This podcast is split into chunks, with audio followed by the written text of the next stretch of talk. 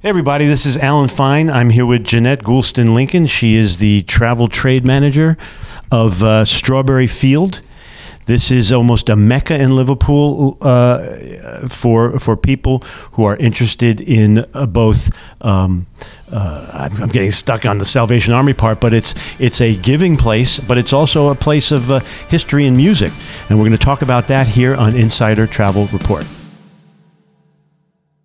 Strawberry Field, the, the layperson knows it as a song, but uh, what is it really?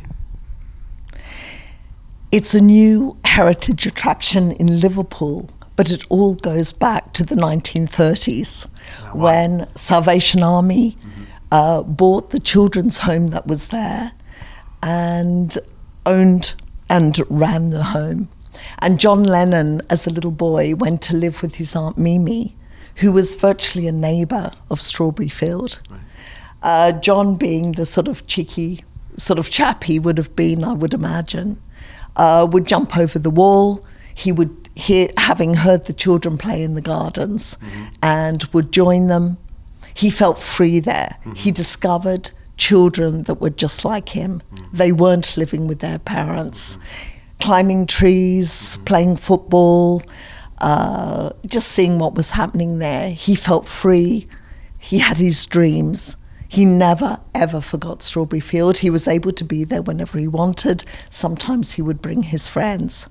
And years later, when John was waiting to be in a, a film in southern Spain in Almeria, he thought about Strawberry Field. He was thinking about his childhood and the role of Strawberry Field and wrote that famous song. And the word forever after it. Absolutely. He added the S, Strawberry Fields Forever, which I think is beautifully done. Well, what did he mean by the S? That's curious right there. Do you have an inkling? I don't. We can cut that question. uh, I sort of see it as fields rolling I do. Sort I of do feeling too. of freedom. Well, no, I, I, I think it actually makes the place bigger because it was big in his mind. Yeah. So a single field is not uh, to, to to John. It must have been. Yeah, plus, he was little, Yeah. so it was massive. So it was like fields to him. Yes, So maybe we'll leave this piece in. anyway, so tell us more. So it's 1930s is when this. Yes, uh, I think they bought uh, Strawberry Field, the children's home, in 1934. Right. And then it, it, it did it go into disuse? Did or how did it become what it is today? Because it's now different. The, the original home was uh, a Victorian Gothic building, and what's incredible, really, is that it looks very much like the Dakota in Central Park West. No, And yes, I that have makes a sense. feeling that Yes, uh, that that, might have attracted uh, John and then John and Yoko to to live there.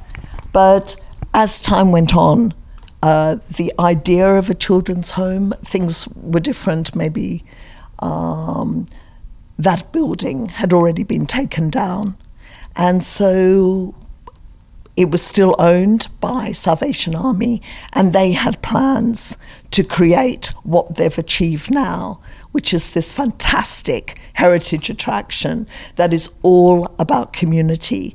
We are based in Woolton. Woolton is a sort of historic suburb of Liverpool, around 20 minutes from the centre of Liverpool.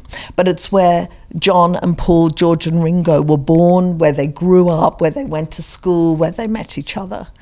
And uh, it's not too far from St Paul's, uh, from St Peter's Church, sorry, uh, where John and Paul met. So today, someone visiting it, what will they see? It's a heritage uh, site. Uh, Yes, the visitor experience, which has already won awards, comprises of an exhibition. We have an interactive media guide in several languages, and people that were there at the time, witnesses at the time, are talking to camera. So one is a, a, a, a fabulous woman, uh, Mavis, who was 93 when she was interviewed, but she was a child in the children's home and later became a singer at the Cavern Club. We have a teacher, a Salvation Army teacher, who was working at the children's home. Our honorary president is actually John Lennon's sister, Julia. And Julia speaks about John's childhood, the meaning of Strawberry Field for John in our exhibition. So the exhibition is is an, is uplifting, and it's about what this what this property meant to a lot of people. Yes, but at the same time, you have the history of the Salvation Army, Right. the history and heritage, of course, of the place. Right. Uh, John and his childhood, Right. the writing, the recording of the song. So we actually have pieces from George Martin, their producer, talking about uh, the production of the song. Also, influences on John. Was he influenced by Elvis Presley or was it Little Richard? So there's some discussion there. yes. One of the highlights, uh, and this is extremely moving, that we have John Lennon's Imagine piano. So John composed and recorded Imagine on this upright Steinway piano.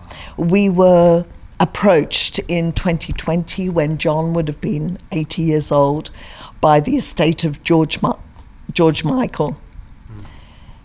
George Michael bought this piano in 2000. He did tour it in the States for a short time, but he always wanted to bring the piano back to Liverpool.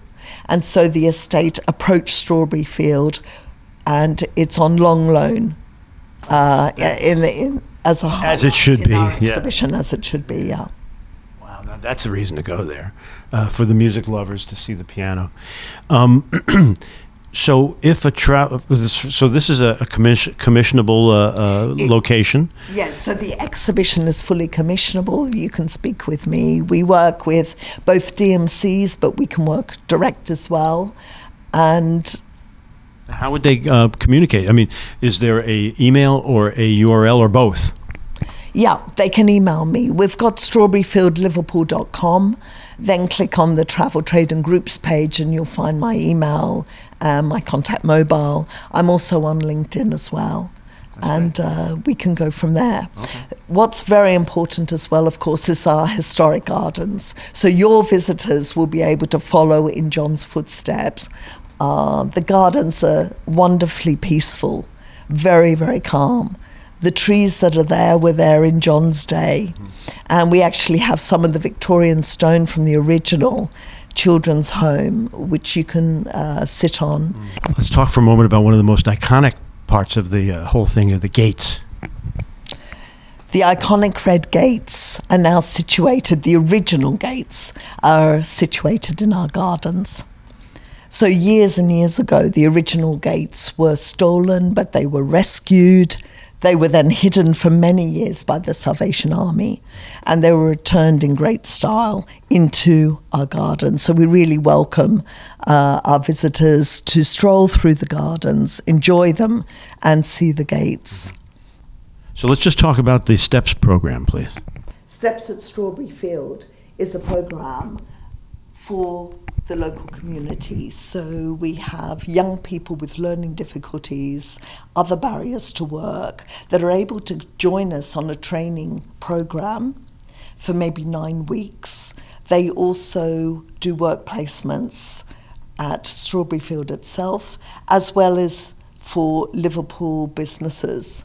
We say to them, What would you like to do? And then we tie in um, that sort of work with what they're looking for. And the aim is to uh, achieve uh, paid jobs for them. I'm just struck with how much uh, good has come from a single property that was witnessed by a young boy and continues to inspire not just him but the world. Thanks so much, Alan, for this opportunity. And uh, we welcome all visitors. Our gates are open for our groups, FITs, and hope to see you soon and to hear from you. And this is Alan Fine for Insider Travel Report.